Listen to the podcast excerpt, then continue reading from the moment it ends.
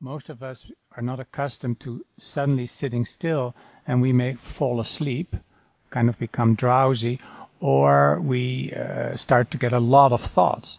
But basically, the purpose of meditation at this point is just to give our being some time to settle.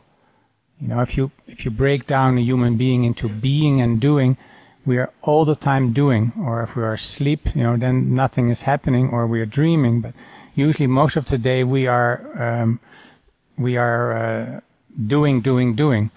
So we have to give ourselves the time to sit still. If somebody is burned out, the the absolute most essential advice that person gets is to sit still or lie still, not do anything.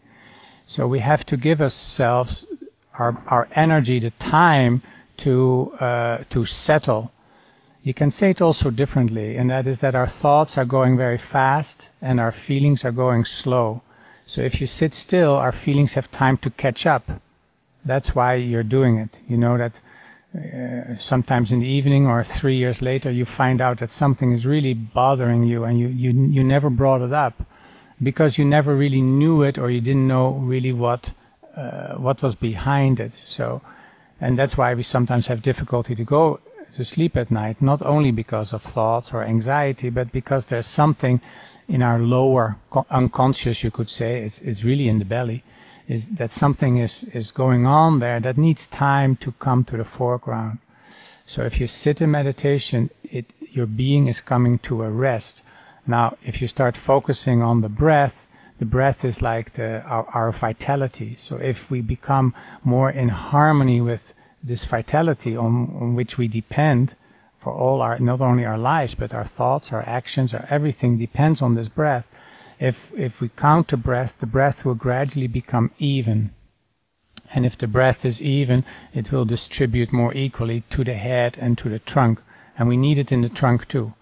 Because if you don't meditate or if you don't sit still, you tend to use the energy from the breath right away for your thoughts, for your anxieties or your worries.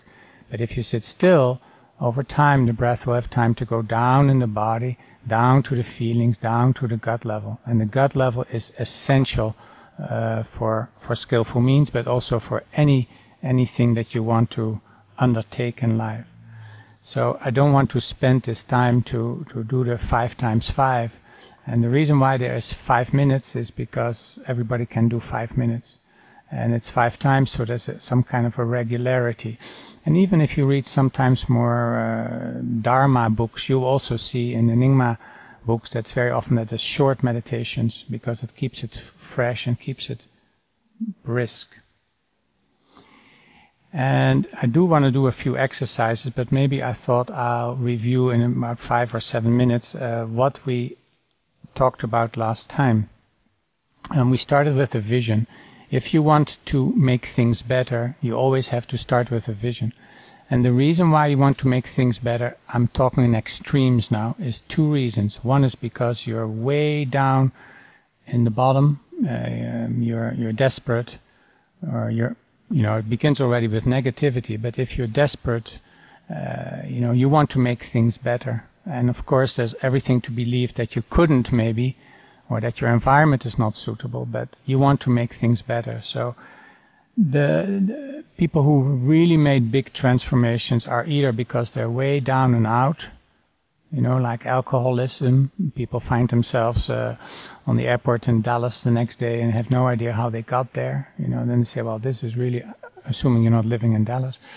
You know, that's like really a, a big problem. You know, now it's really smack in your face. I, I have a big problem. So th- that's one. And if you go on like that, it will just get worse. Well, that's one problem. and um, but we all have our own problems in our own way. But maybe we are fortunate enough that they are not so glaring that it is really obvious we need to take care. But the other extreme, and that's the beautiful one, and of course we wish we had all the beautiful one, is that we have saw we have seen something in our lives there was an experience. Uh, some people have it when a family member is dying or when a family member is terminally ill. The intimacy they have with that person is so profound that they say to themselves, I would like to live like this. And then they think, well, it's because of that person. But sometimes it's a person who they were not even close with. Or